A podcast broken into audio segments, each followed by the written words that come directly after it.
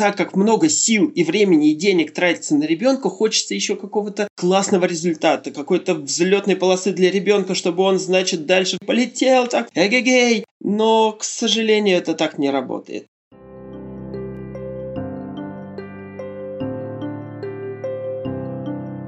Всем привет!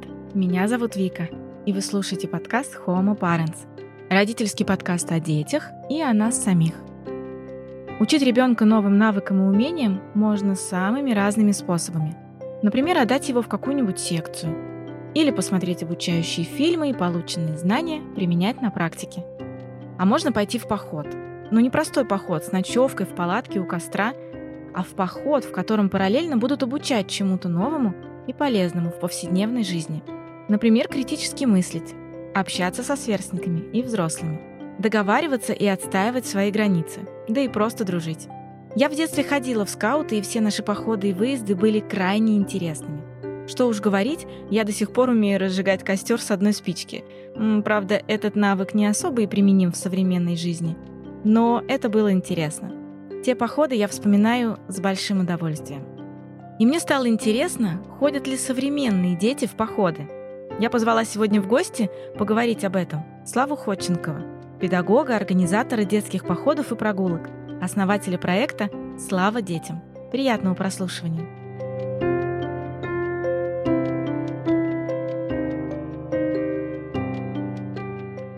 Слава, привет! Привет, Вика!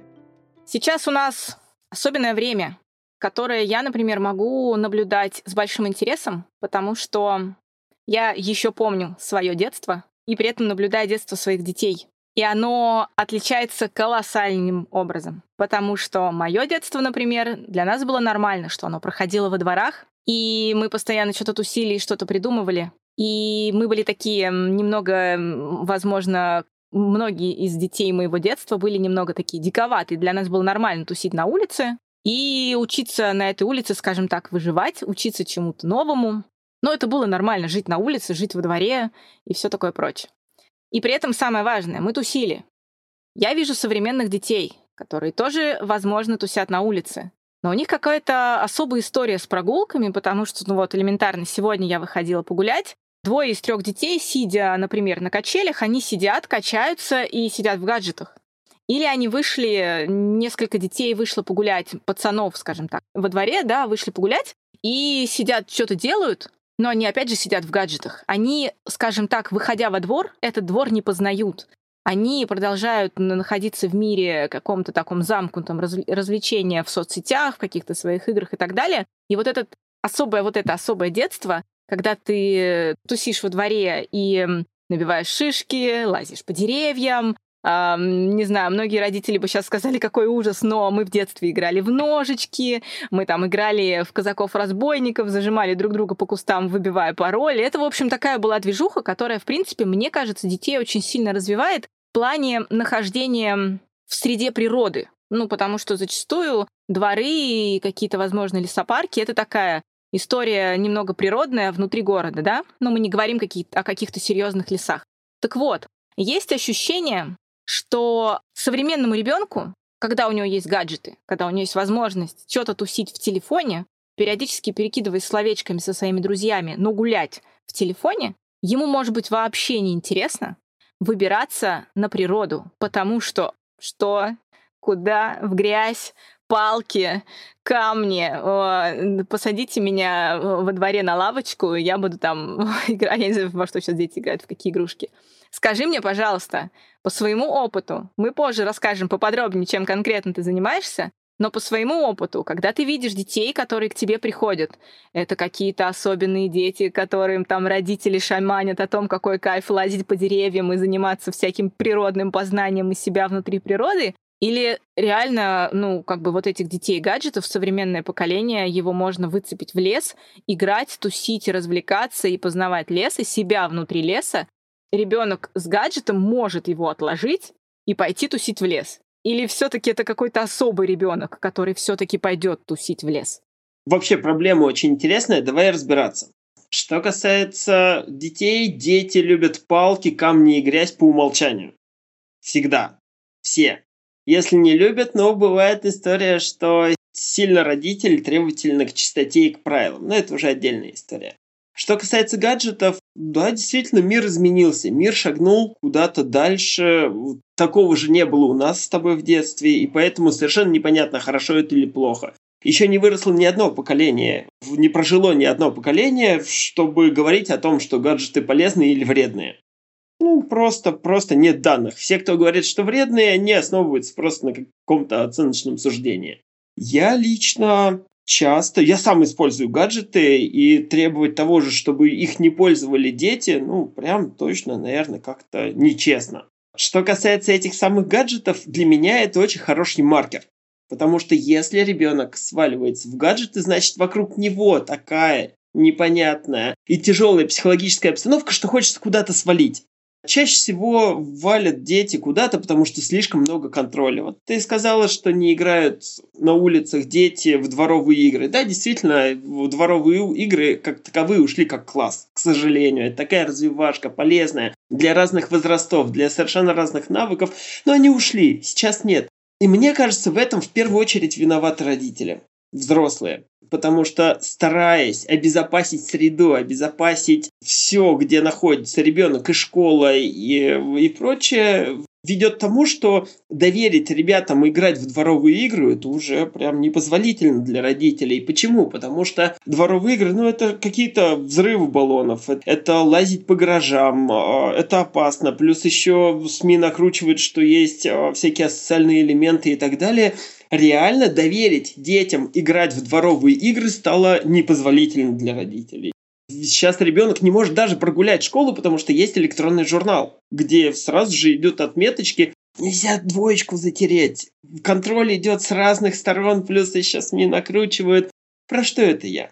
Про то, что дети стали более законтроленными, и им хочется куда-то сбегать. Но когда они приходят ко мне в походы и вообще на мои занятия, лично я считаю следующим образом. Если ребенку интереснее и полезнее сейчас находиться в телефоне, чем у меня на занятии, то пусть он там сидит. Но часто бывает так, что ребята начинают сидеть, потому что наконец-то можно. Вот здесь этот взрослый позволяет сидеть.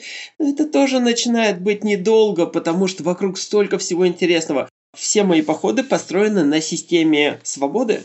Делай, что хочу.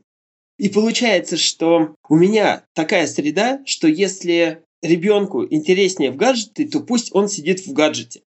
Но при этом всем почему-то дети, дети у меня в гаджетах не сидят, потому что вокруг столько всего интересного, и вокруг э, точно такая среда, что сбегать никуда и не надо. Почему дети сбегают в гаджеты? Я разбирался в этой теме, и я увидел такую штуку, что любой психолог э, скажет, что у ребенка есть три потребности, отдельно именно у, у ребенка. А Шалва Александрович Манашвили называет это страстями детскими. Три большие потребности. Первая – это потребность в любознательности. Чего угодно можно сделать, но вот эта вот потребность в любознательность, познавать что-то новое, и чтобы мозг э, познавал что-то новое и интересное, это большая потребность ее нельзя закрыть. Точно так же, как нельзя просто убрать потребность в свободе. А свобода, ну, это вообще для любого человека большая потребность. Ну, неспроста у нас самое большое наказание – это лишение свободы. У ребенка такая же потребность в свободе и самостоятельности, она точно так же есть. А еще есть у ребенка чувство взрослости. Чувство, когда ребенку могут доверить взрослую ответственность, и ребенок горд за это, потому что ему доверяют более сложные задачи, и он уже может себя не чувствовать не ребенком. Когда это появляется, ну, сложно сказать, но вот ты точно слышала фразы эти детские в три года. Мне уже три годика, я уже большая. Вот, вот именно эти потребности. И если мы говорим, что школа, дом, родители, кружки контролируют полностью а, время и, и свободу, то ребенку хочется куда-то, где-то эту свободу найти.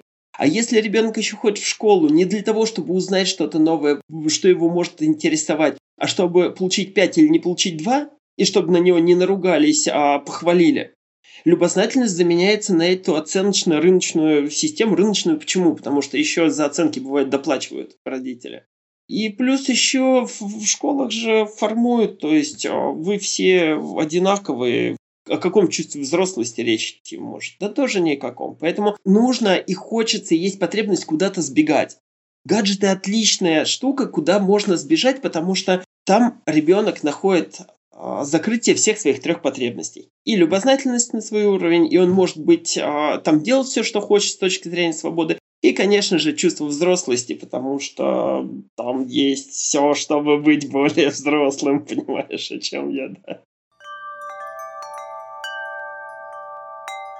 Но мне очень понравился тот момент, что ты сказал, а, мы стали все больше контролировать наших детей, Многие отмечают, что современная ситуация, которая сейчас происходит по отношению к детям и взрослым, идет очень серьезное детоцентрирование.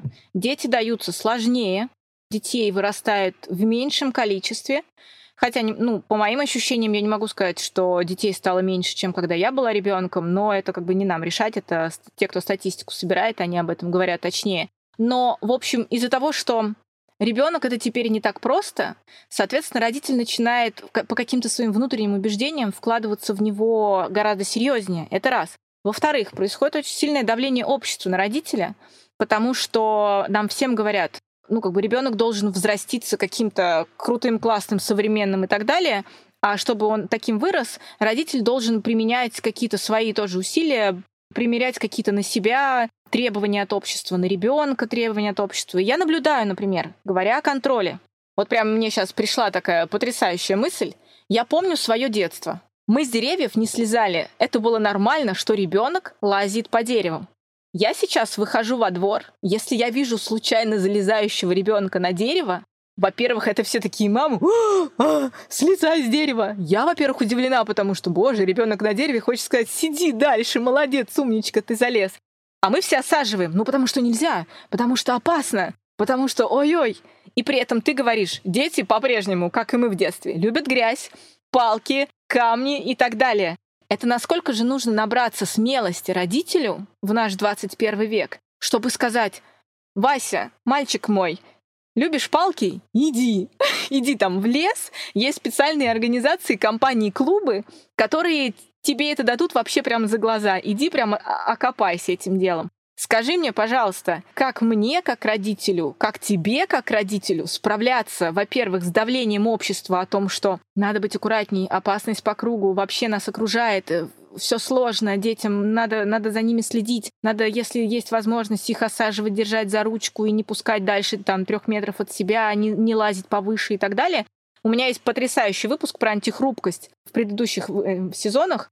И там как раз говорится о том, что да надо ребенку давать, чтобы он попробовал. Но мы-то боимся, нам страшно, и это может граничиться в условиях детской площадки. А ты предлагаешь уйти с детской площадки. Ты предлагаешь еще более экстремальные, да, какие-то условия для современного рафинированного ребенка, за которого очень сильно боится родитель.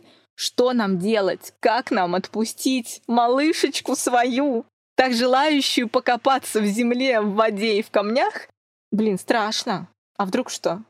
Ты как с нами работаешь? С нами, с родителями такими зашуганными вообще. Да, действительно, проблема большая, нашумевшая. И мы начинали с детцентризма. Я вижу, э, знаешь, какие еще корни дополнительно к тому, что ты сказала? Дело в том, что, да, действительно, сейчас э, часто случается так, что детей в семьях мало. А плюс еще появляются мамы и папы в том числе, которые решают реализоваться не за, не за счет себя, а за счет ребенка.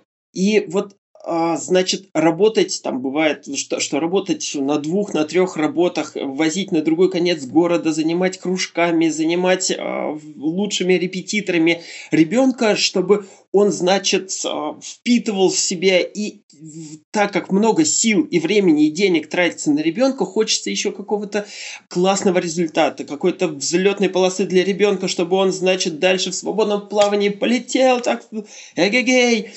Но, к сожалению, это так не работает. Когда появляется столько усилий родителей не для себя, а для ребенка, появляется уже такая условная любовь. То есть родители вкладывают много сил и времени и всю, все себя отдают на алтарь за, заради ребенка. А он лентяй, значит, валяется на диване и уроки делать не хочет. Да что это такое? Учится у лучших учителей, и даже ему лень сделать.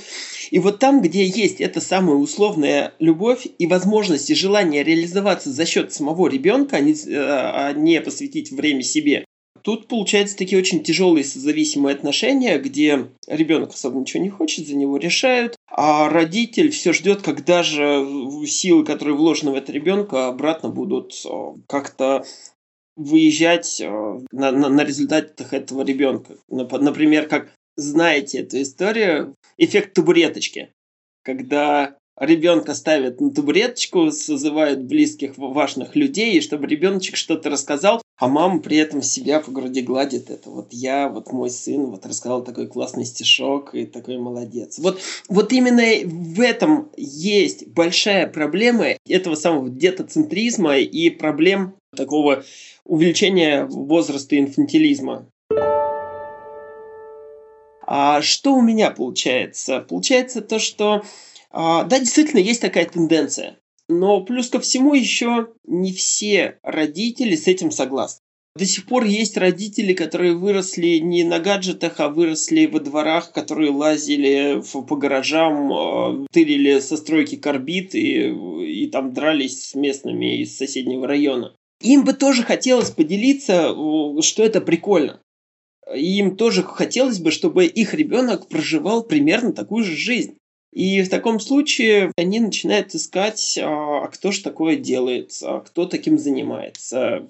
Чаще всего по знакомым, по, по близким, особенно когда близкие рассказывают какие-то истории, что их ребенок ходил и они лазили по заброшке полдня, потому что там прикольно было. И он вырос, повзросле, и он вернулся с похода повзрослевшим, а, потому что он стал на себя почему-то брать больше ответственности. Такие истории услышишь, родители хотят так, такого же для детей.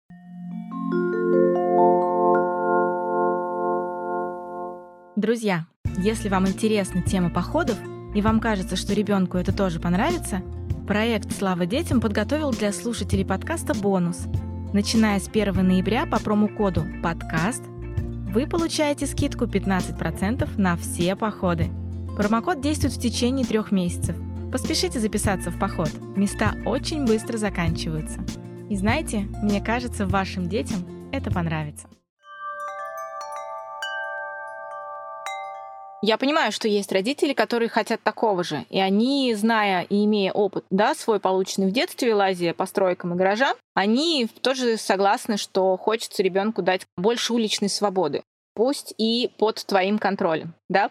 Но есть родители, которые хотят большего для детей в этом плане, но им страшно отпускать своего ребенка потому что очень много начитались, насмотрелись, наслышались, общество давит, как ты своего вообще деточку отпустишь. Вот что ты говоришь таким родителям, которые очень хотят, но им страшно?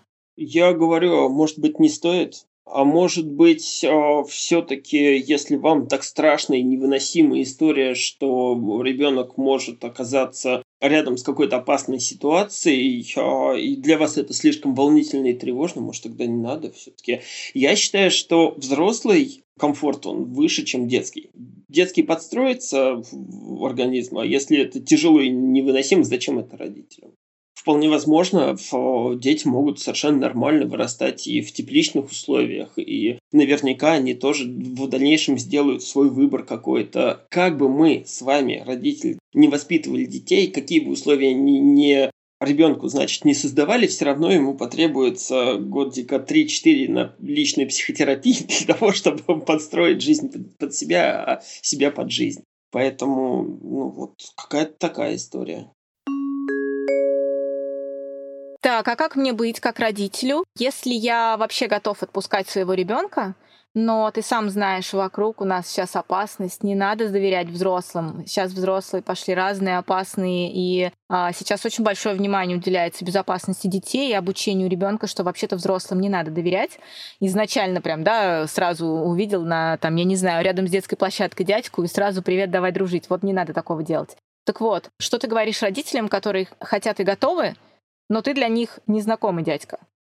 Ну, как бы ты же сам понимаешь, что наличие интернет-страницы, наличие классной страницы в Инстаграм — это такая история, которая не дает стопроцентной гарантии, что за этой страницей стопроцентный адекват что там нормальный взрослый мужчина, дающий себе отчет в том, что он делает, и что он это делает не для того, чтобы чего-то там шур-мур-мур-шур с детьми дальше придумать, потому что, вспомни, советское время, были какие-то истории вот этих школ и какого-то, я не помню, там учитель математик был какой-то, который тоже собирал отряд мальчиков, а потом это вырастало вообще-то в серьезную педофилическую историю.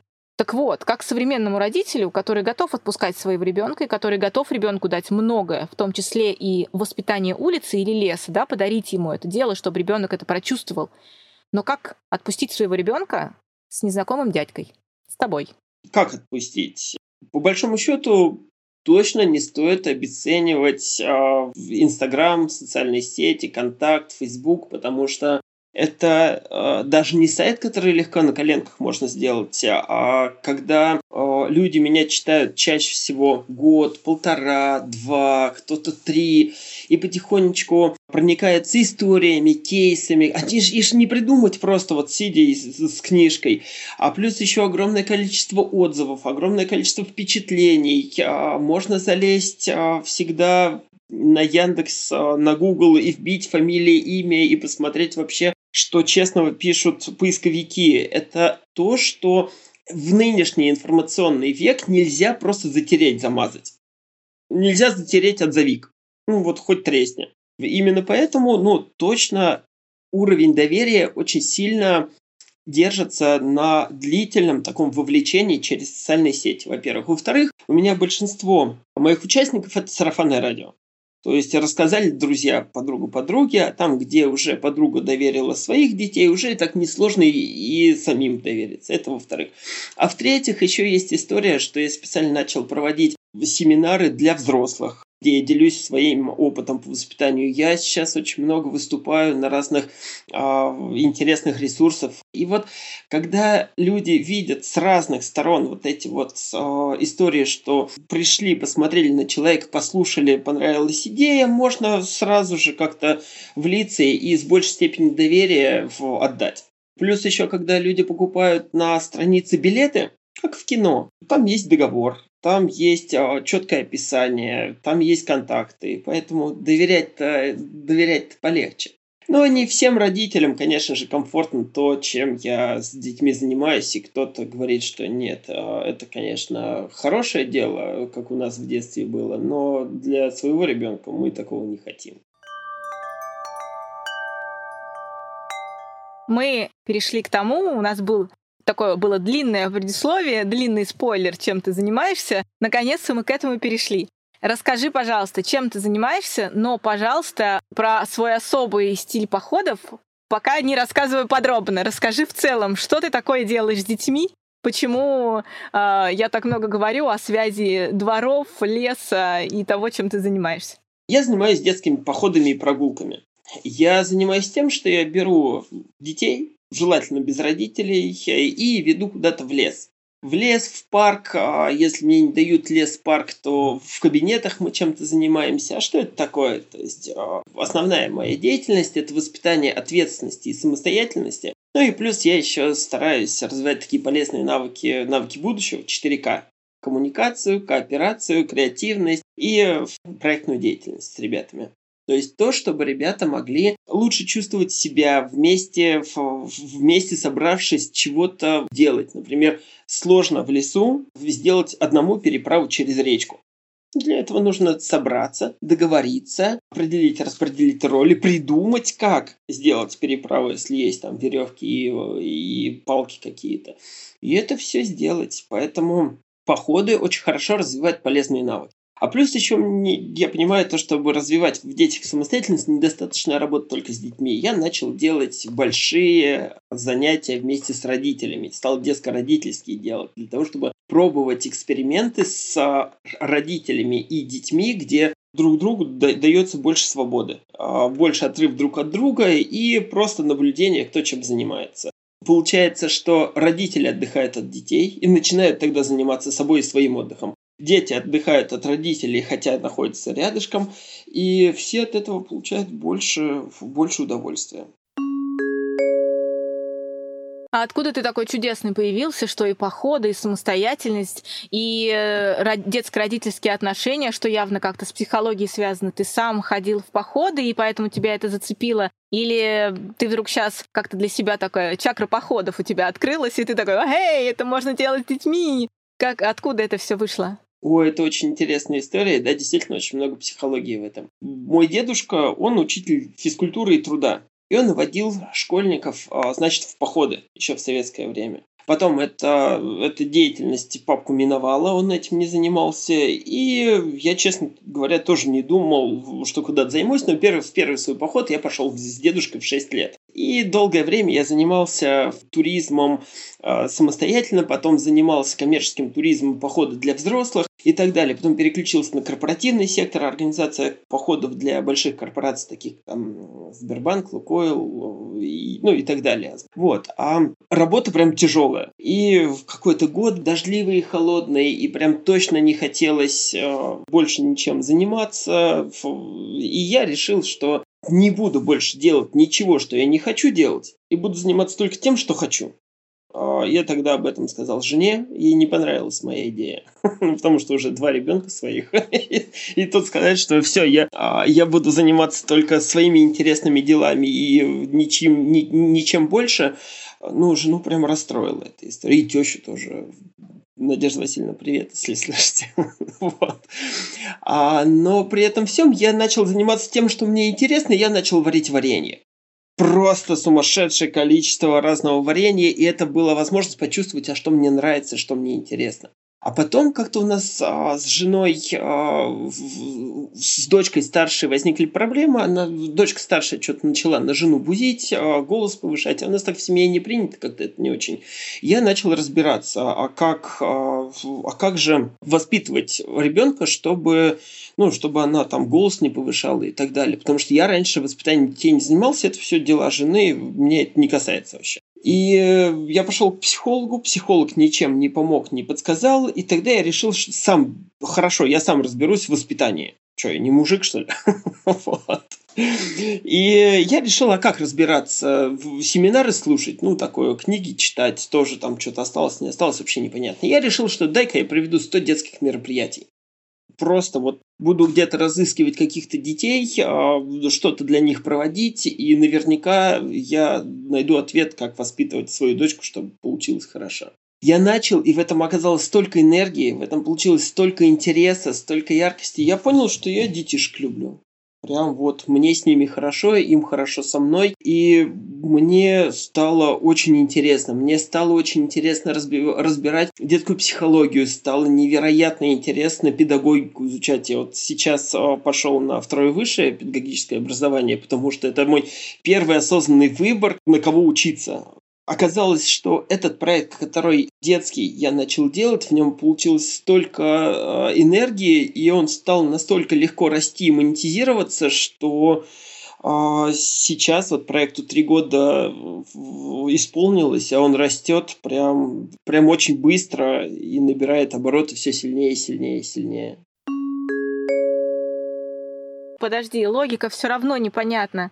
Были походы для корпоративов, было варенье, варенье, варенье. Потом ты понял, что ты хочешь разобраться в педагогике, но я понимаю провести мероприятие для детей. Как ты пришел к тому, чтобы детей вводить в поход? Я могу сказать, что я в походах а, к этому времени, к началу детского проекта, был хорошим экспертом. И я начал просто свои мероприятия делать в походных стилях. Я начал мастер-классы проводить походные, походики для детей, а, начал детские праздники проводить в походном стиле, начал мастер-классы в музеях, в парках а, делать и так далее. И получается, что если бы я умел роботов а, делать, то я бы, наверное, педагогические задачи, эту самостоятельность развивал бы через роботов. Если бы я хорошо бы в книгах и литературе бы разбирался, я бы, наверное, так бы делал. Но так как я был хорошим экспертом по походам, я начал мероприятия делать через походы. Но одно дело, когда походы со взрослыми, где ты как бы предполагаешь, что они сами взрослые, сами ответственные, голова на плечах есть, и когда у тебя с тобой идет ребенок, который ты, конечно, себя позиционируешь о том, что ребенок с тобой не идет для того, чтобы, условно говоря, ему сказали идти, он пошел, и такое вот вялотекущее состояние за тобой плетется, да, и как бы и куда-то вы там идете, хоть ему интересно в палках, но тем не менее ну, ты сам видишь, иногда дети буквально чуть-чуть споткнулся, упал, все, слезы, мы закончили, хочу домой, станьте, эти все приключения не для меня и так далее. То есть с детьми в этом плане немного сложнее, потому что, во-первых, это гораздо ярче эмоциональный фон, да, у детей, как реакция на что-то. Во-вторых, градус ответственности больше, потому что это дети. И в-третьих, дети сейчас такие все разные. Они и эмоционально разные, и по физической подготовке разные, и вот это вот все, это, ну, это довольно такой серьезный вопрос, когда ты решаешь, что ты хочешь провести с детьми мероприятие, но это мероприятие не просто условно в парке встретиться, на скакалке поскакать, а это куда-то пойти, и что-то может случиться. Тут я вспоминаю твой пост про девочку, у которой что-то случилось, и вы там ее шуршур-муршур выводили из леса общими усилиями. Ну, это как бы серьезная история. Если кто-то хочет, почитает этот пост на странице, мы оставим в конце, в описании к выпуску страницу в Инстаграме. Но, в общем, суть в том, что, блин, это серьезно, это все так даже немного опасливо. Как ты вообще решился именно вот в эту сторону? Или это я, конечно, не хочу сказать слабоумие отвага, знаешь, эй, смогли взрослыми, сможем и с детьми. Но, тем не менее, это серьезный шаг. Как ты его сделал в эту сторону? Во-первых, очень сильно отличаются цели. То есть, э, как я говорил, по работе с детьми очень много энергии, очень много интереса. И вот в этой самой любознательности разобраться в, в каких-то интересных задачах действительно очень много энергии, чтобы вставать, делать и делать это с удовольствием. Это, во-первых. Во-вторых, да, действительно, от взрослых походов а, детский отличается чем? Тем, что во взрослых у меня ответственность на впечатлениях, о том, чтобы всем понравилось, все там радостные были и так далее. То с детьми у меня нет упора на то, чтобы понравилось, я против развлечений, я против анимации. Для меня очень важно, чтобы было полезно когда держать фокус на то, что полезного можно дать, становится точно легче. Это во-первых. Но если по вопросам безопасности с, со взрослым все очень просто, каждый отвечает за свою жизнь и здоровье сам, то в детском, да, действительно, уголовную ответственность несу за всех детей, которые у меня на маршруте я. И для этого мне нужна очень четкая система техники безопасности. И система безопасности, я ее изучал, разрабатывал, дорабатывал. Первые, наверное, походов 50-60 я ее оттачивал. И ну, сейчас уж точно больше 400 походов, и эта система безопасности, она не сбоит. А она основана на таких двух ногах, на двух столпах. Это физическая безопасность и психологическая безопасность. Если обеспечить эти две безопасности, то дальше работает очень легко. Все остальное правило для комфортного существования. Физическая безопасность – это угроза жизни и здоровью. То есть нельзя делать действия, которые угрожают жизни и здоровью. А второе – это ущемление чести и достоинства. Все это решается, если научить ребят а для этого мне требуется, наверное, минут 25 для того, чтобы ребята сами научились ощущать себя, ощущать опасность и говорить «стоп», если кому-то что-то не нравится. Если кому-то что-то не нравится, что направлено в его сторону и чем-то угрожает, человек сам может остановить а, другого там агрессора, например. И в этом плане становится очень просто и безопасно повторюсь, да, действительно, походы в лес, а, как ты рассказала про девочку, которая, спускаясь по склону, травмировала, сильно ушибла коленку, там, и ее пришлось на носилках с ребятами эвакуировать а, до места оказания, до, транспорти... до места транспортировки а, автомобильной. Здесь какая история, что это лес, это природа, и от синяков, а, от ушибов никто не застрахован нигде и никогда. Та система обезопасивания, которая есть в школах, она как будто выдернута из жизни, и вот сделан какой-то портник, теплица. Так не бывает, так не в жизни. Совершенно нормальное детство, когда есть синяки, раны, царапины, ссадины и так далее. Именно об этом всегда удается поговорить и договориться с родителями. Ну, потому что адекватная история, адекватная ситуация. Травмы очень редко, но бывают. Точно так же, как в любой системе, где есть дети, где есть взрослые, где есть люди, где есть все живое. Поэтому а, защититься от этого невозможно, просто у меня есть большой уровень доверия и любви э, к детям, чтобы этим заниматься. Расскажи всем нам, и мне тоже очень интересно об этом узнать поподробней, ты придумал какой-то свой особый поход, подход в поход с особым названием, с особыми какими-то внутренними фишечками. Все, что ты можешь нам раскрыть из своих секретов, расскажи, пожалуйста, об этом, потому что я прям очень заинтригована. Все, что я читала, мне очень понравилось. Хочу узнать, как это происходит в жизни. Ну, очень благодарен тебе за интерес к этому походу, и очень круто, что его мы вспомнили э, сейчас, потому что в начале нашей передачи мы говорили про детские потребности в свободе, в, любознательности и в чувстве взрослости. Я взял эти принципы, эти потребности, и я подумал, э, раз они так сильно манят ребенка в телефон, а почему бы эту всю систему, которая есть в замечательной игре Майнкрафт, не вытащить и не сделать ее в походе.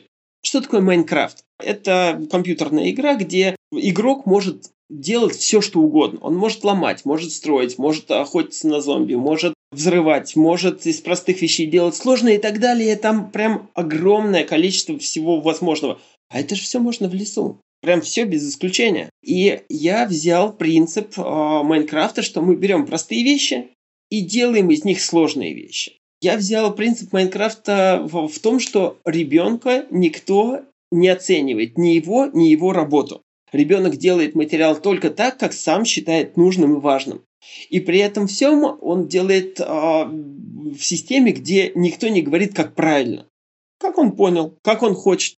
Например, что? То есть э, из, из простых вещей мы делаем сложные. То есть у нас есть, э, там, не знаю, какая-нибудь тряпка, масло и палка, у нас получается факел. У нас есть э, металл, который мы плавим, у нас получается наконечники для стрел и для или просто какие-то фигурки. Мы отливаем в кинетический песок, получаются интересные штуки, копья, делаем мечи, делаем шалаши, убежища, потому что у нас есть веревка, скотч, с помощью скотча все можно сделать. Скотч, веревка, целлофан, у нас получается убежище классные. А мы с ребятами там постоянно что-то взрываем, потому что ну, взрывать прям важно, важно чуть попозже расскажу, почему с детьми очень важно что-то взрывать и оказываться в опасных местах, как заброшка. Получается, что стиль и суть Майнкрафта в том, что ребята делают а, сами, как хотят, какие-то прикольные штуки, а, где никто не говорит, как надо, и никто не оценивает. В принцип компьютерных игр я взял и перенес просто в лес. Неважно даже каких игр, а вот основываясь на этих детских потребностях. А почему мы делаем опасные штуки? Потому что ну, дети так или иначе оказываются на заброшках. Дети так или иначе что-то жгут, что-то взрывают. И ну, вот в моем детстве меня никто не учил, как это делать. У меня даже есть какие-то следы от о, капающей о, пластмассы на руку. Это прям точно больно и неприятно. И мне кажется, что если я своих детей или окружающих детей не могу оградить от этого на всю жизнь, то мне ценнее будет научить их этике обращения с опасными объектами. Поэтому, когда мы э, взрываем, например, газовые баллоны в костре, я сначала сделаю инструктаж, собираю всех вокруг костра. Мы разбираем, какие, чем опасны взрывы баллонов, опасны осколками, что осколки опасны на прямом излете. А мы выстраиваем стенку а, с ребятами в стенку рядом с костром, которая бы приняла все осколки на себя. Уходим, а, обговариваем расстояние, и вот в таком точно безопасном а, состоянии мы что-то взрываем. Ребята это видят, ребята понимают, что точно нельзя прятаться при взрывах э, за, за ближайшими деревьями, потому что высовывая голову при взрыве большая опасность получить эти осколки в голову. Поэтому в будущем ребят так делать не будут. А если они будут делать, они будут делать так, как они научились у меня. И это ценнее. И это ценнее, потому что я не запрещаю это делать. Что мне еще очень понравилось про то, о чем ты говоришь э, на своей странице, и то, как я понимаю, ты усиленно, скажем так, обучаешь, да, или подготавливаешь к чему детей в своих походах. У меня есть огромный выпуск, посвященный детской безопасности, который я записала совместно с Лиза Алерт. Мы говорили о потере детей, о том, где они теряются, почему они теряются, как действовать, когда потерялся ребенок, чему учить ребенка, когда он потерялся, чему родитель может сам себя научить, да, когда, он, когда ребенок потерялся, что нужно действовать, потому что я вижу, что э, большинство людей не, не понимают, что делать, когда у него где-то потерялся ребенок. Так вот, вы передвигаетесь, вы передвигаетесь по пространству, и ты во время своих походов тоже обучаешь некой, да, некоторой истории, теории, практики, не знаю, как это правильно назвать. В общем, ты обучаешь детей принимать на себя ответственность, независимо от того, сколько ребенку лет. Даже если он небольшой, он все равно должен понимать, что за свои поступки он может, он должен, да, и он понесет ответственность. Так вот, говоря об ответственности и о потере, ты со своими детьми делаешь какие-то такие штуки, чему ты их обучаешь, расскажи об этом. Когда в итоге ответственность за свою потерю ты передаешь ребенку. Вот про это мне расскажи. Мне прям очень интересно. О, это магия. Я по-другому точно не могу назвать. Вот э, я доверяю то, что ребенок может потеряться с группы, я доверяю самому ребенку. Это удивительная история. Почему? Потому что, ну вот за эти три года у меня побывало на программах, ну, тысяч десять, наверное, детей, побольше. Удивительно то, что никто ни разу я никого не потерял. Что ты им такого говоришь? Вот это удивительная история, это магия.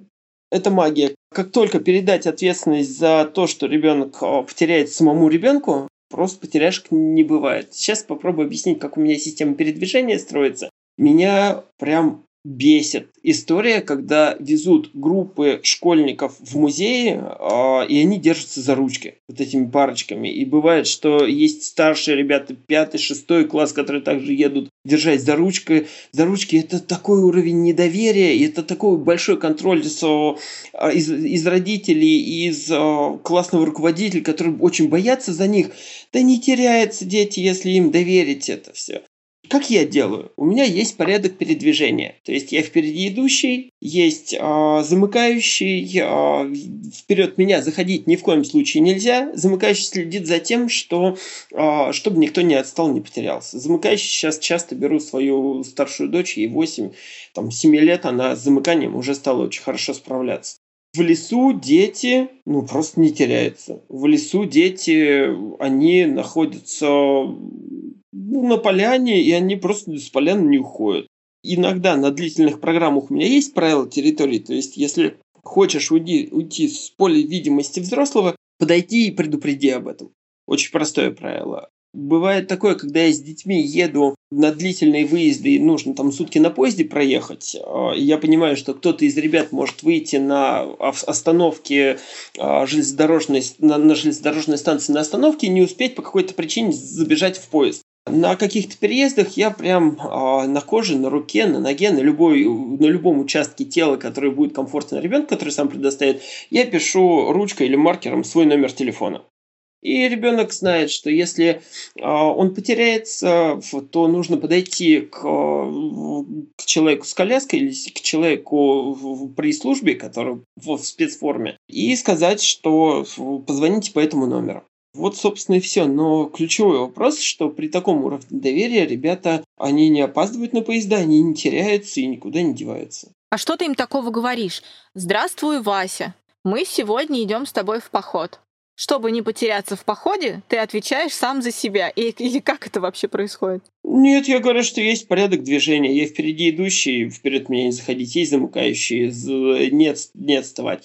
А мы выходим, проходим какое-то небольшое расстояние. Там мы останавливаемся на изучении техники безопасности, она у меня занимает минут 25. И там идет эта самая передача ответственности. Она где-то вербально, где-то невербально, где-то она по общим правилам, по угроз жизни здоровью, ущемление чести достоинства, не нравится, скажи стоп и, и так далее. Там есть какой-то ряд правил. И вот на этом уровне взаимодействия ребят просто, просто не теряются. Мне кажется, мне кажется, что детям очень мало доверяется. Я, когда только начал проводить свои 100 мероприятия, у меня ощущение было, что если детям доверить их жизнь и здоровье, они начнут умирать, ломать себе что-нибудь, пропадать и так далее.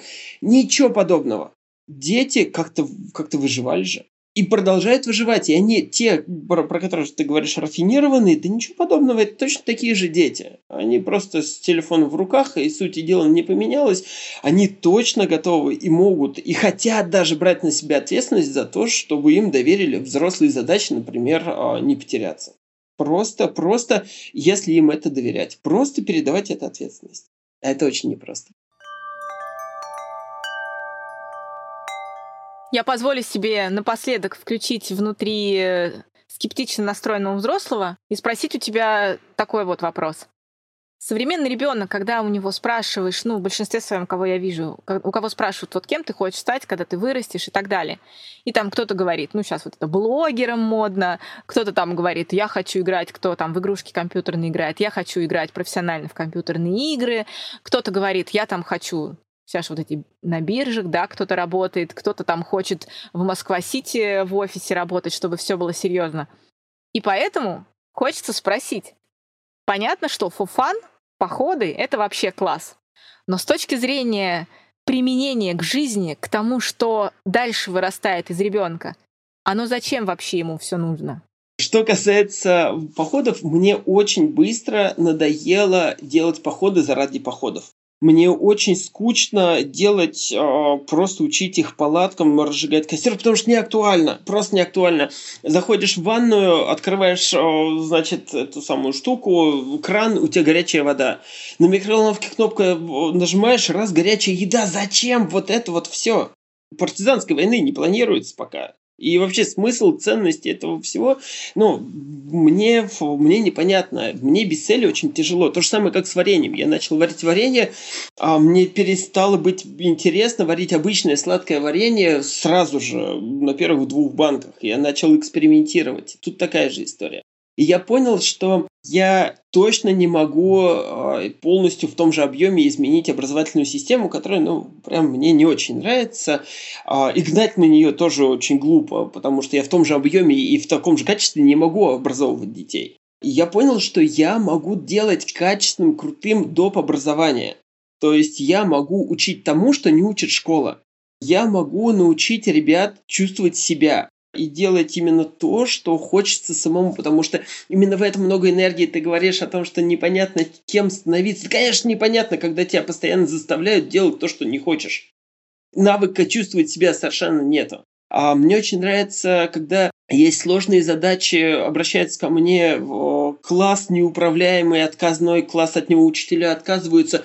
Мы вот так вот, когда мы ходили, в воскресенье мы ходили с, с, с отказным классом отличные ребята, которые круто включаются в работу, если их вовлечь. А, с ними, с ними реально можно идти в разведку, потому что они инициативные и очень дружные. Они бастуют против а, взрослых правил, которые не понимают. Как только им дать понятные правила, они сразу же включаются. Они учатся той самой адекватности э, взаимодействия с этим миром они могут быть другие. Школа и оценки – это не успешность человека как такового. Это один из ориентиров. И вот моя задача показать, что мир, он не только оценки и знания, а он еще вот, вот какой-то другой. А еще очень классно развивать кооперацию, когда ребята учатся делать а, что-то вместе. Сложно одному сделать плод. Намного ценнее а, собраться кучкой, чтобы всем вместе сделать плод и куда-то там пере, переправиться. Если, например, во всем мире кооперации называется списать э, из тетрадки у другого, то у нас это называется позорно списывание. Это вот в школе просто про кооперацию, про, э, про проектную деятельность. Я когда с ребятами говорю про, со школьниками про какой-то проект, они не понимают, что я от них хочу. Честно. И я понимаю, что через походы я могу это дать. Очень, а, очень мне нравится то, что поход и лес – это такая живая среда, где ребенок с удовольствием проявляет любознательность. Если ему интересно узнать про травы, про грибы, про там, растения всякие, вот, например, мы сейчас в Астраханской области ездили, самый большой интерес при походе на древнее городище там 11-12 веков с черепками, с костями человеческими, нечеловеческими, больше всего вызвал интерес куст конопли. Потому что он там рос. И так далее. И вот каждый по любознательности найдет в лесу что-то свое. Кому-то неинтересна ботаника, он найдет палку, как, как бить палкой по дереву. Нет такого опыта, и интересно это сделать. Кому-то интересно лягушку надувать, потому что что с ней будет, если ее надуть соломинкой. Поэтому в походах очень много развивается вот полезных навыков. Очень много сейчас от Министерства образования говорится о том, что не надо э, детей учить, нужно научить их учиться. И дальше Министерство образования это до школ-то толком не доходит, потому что это все про полезные навыки, про soft skills. Так как готовых рабочих методик очень мало по развитию этих soft skills, то ну, мне кажется, что я выбрал походы как э, действительно рабочая методика по их развитию. Вот почему я делаю эти походы и почему они сейчас, э, ну, у меня очень востребованы. Это ценная, важная методика и навыки.